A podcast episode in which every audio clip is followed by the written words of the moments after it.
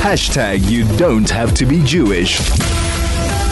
All right, so here's somebody who's not such a talent, uh, who was uh, apparently voted or decided upon as being the anti-Semite of the year. Now, it's it, there, there's uh, I think we're kind of spoiled for choice, so it's quite interesting that that who was chosen. I wanted to understand a little bit more about that. And uh, Shai Ben uh, Ephraim is a freelance writer. He's an editor living in Hollywood, a liberal Zionist. We've spoken with him before. A very, very good morning to you you? How are you?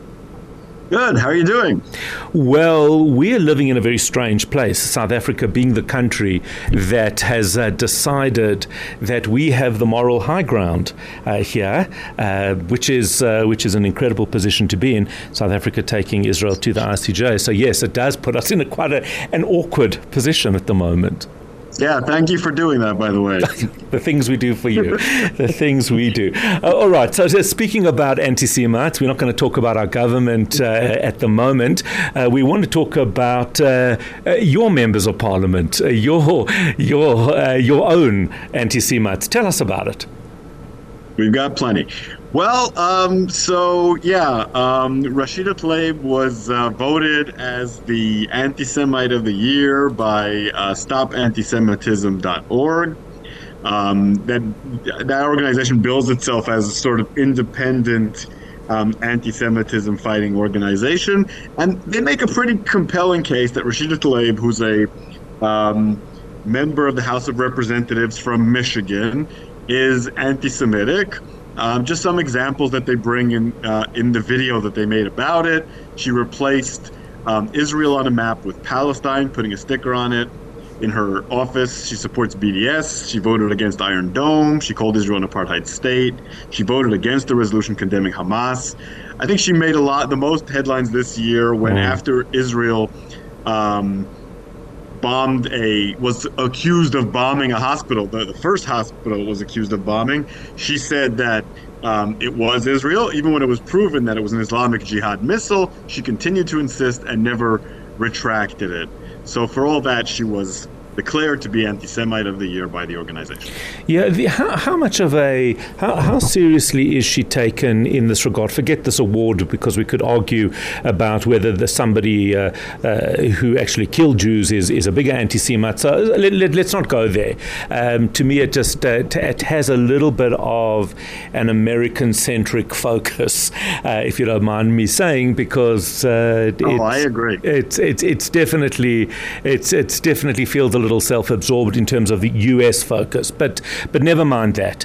Uh, let's just talk about the influence that an anti-Semite like her. Uh, we've seen. Uh, you know, we often hear about the squad. How how serious are they? as a concern. I would have thought greater, and I just want to tell you why I'm asking the question. I would have thought greater until October the 7th, but what we saw in terms of uh, the Democrat Biden support for Israel has been tremendous absolutely tremendous. No other way to to describe it. Uh, yet this they still exist as part of that political party. Does that mean they don't have power? Uh, in a word, yes, they don't have much power. But if, if I would if I would make it a little bit more complicated, there is a significant fringe in the Democratic Party that is aligned with Tlaib. Um, their their positions on Israel are very important for defining who they are, but it's not the main point. The main point is um, an opposition to what they see as sort of capitalist mainstream Democrats, Democrats who are pragmatic above all, who cooperate with the corporations, who try to get legislation done, and who are part of traditional American foreign policy, which tries to see the United States as a hegemonic supremacy defending democracy, right? All of these things they're opposed to.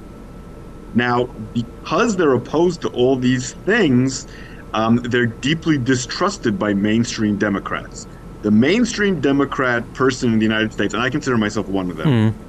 mainstream Democrats believe that these people have very little interest in Democrats maintaining power. And because typical Democrats in America view Democrats winning every election, I can't stress this enough, as a matter of life and death. They view Donald Trump as the antithesis to everything that's good in the world, whether justly or unjustly. That means that they see the wing of their party that they see as um, cooperating with Trump in a way, helping him win in a way, uh, always threatening not to vote for Biden, for Clinton, for their for their nominees mm-hmm. as a real threat to everything that they stand for. So, in some ways, the hatred that's developed, and hatred is exactly what it's become, between the extreme left in the Democratic Party and the mainstream of the Democratic Party is something that people abroad don't really understand. Mm if you go on Twitter and look at the conversations there, you you can you start to see, see it. And does this um, is is this sector, the section of the um, Democratic Party, is it growing or is it staying stable within that group? If I look at what's happening at university campuses, I would think that there's potential growth, uh, which is a concern. Well, they they're constantly overrated as a force. Uh, in in the last election, there was a lot of concern that if Biden was nominated, um, a lot of young people would stay home, or there was this thought that the universities would overwhelmingly mm-hmm. vote for Bernie Sanders, and none of that happened. Biden won mm-hmm. um, in in both cases, and whenever the very progressive nominees are challenged by mainstream Democrats, even in places where they're considered where the mainstream is considered to be weak, the mainstream Democrats do a lot better than expected. Basically, we're talking about a lot of young people, a lot of loud people who are concentrated in a few areas, where in those areas they're pretty strong, like in various parts of New York, various parts of mm. Michigan, various parts in California. They have no real sway anywhere else. And I think that the current behavior has shrunk them. I've definitely seen people move from the progressive side, or I should say, people have progressive politics but don't mm, support mm. their tactics and terrorism, move over to the mainstream. So I think they're actually shrinking somewhat. How is it that they continually remain in the position that they they are elected over and over again? Well, there aren't too many that are elected over and over again, right? There's there's those three, hmm. and they live in very Muslim areas, very or very progressive areas, and there they um, have. So they have the support within those areas, right? Yeah, and there's an incumbency advantage in the United States. Once you're elected once, you make all the connections. It's very easy to get elected mm. Um, once again. They're not able to spread as much as as they uh, they would like to, and certainly not into states that are even a little bit red, that are even a little bit not fully progressive. Is there a concern for them uh, that they are being labeled anti Semitic. I, I, I, see a slight shift, and maybe I'm wrong, from AOC trying to, to distance herself not from the politics of the group, but from the label of anti Semitism. I don't know if she's doing it successfully or not, but I've seen a little bit of a, um, of a trend there. Um, I, is that observation correct? Yes, there are definitely people among the progressives who are concerned that what's happening to them is what happened to Jeremy Corbyn mm. in the UK, that they're going to end up being labeled anti Semites, they're going to be thrown out of the party, they're going to um, end up having the Democrats lose because they're associated with terrorism. AOC is a brilliant political mind, in my opinion, and I think you're right. She is distancing herself. Other people, like Tlaib, um, are are not. Even Ilhan Omar is not as vocal on this war as you might expect her to be.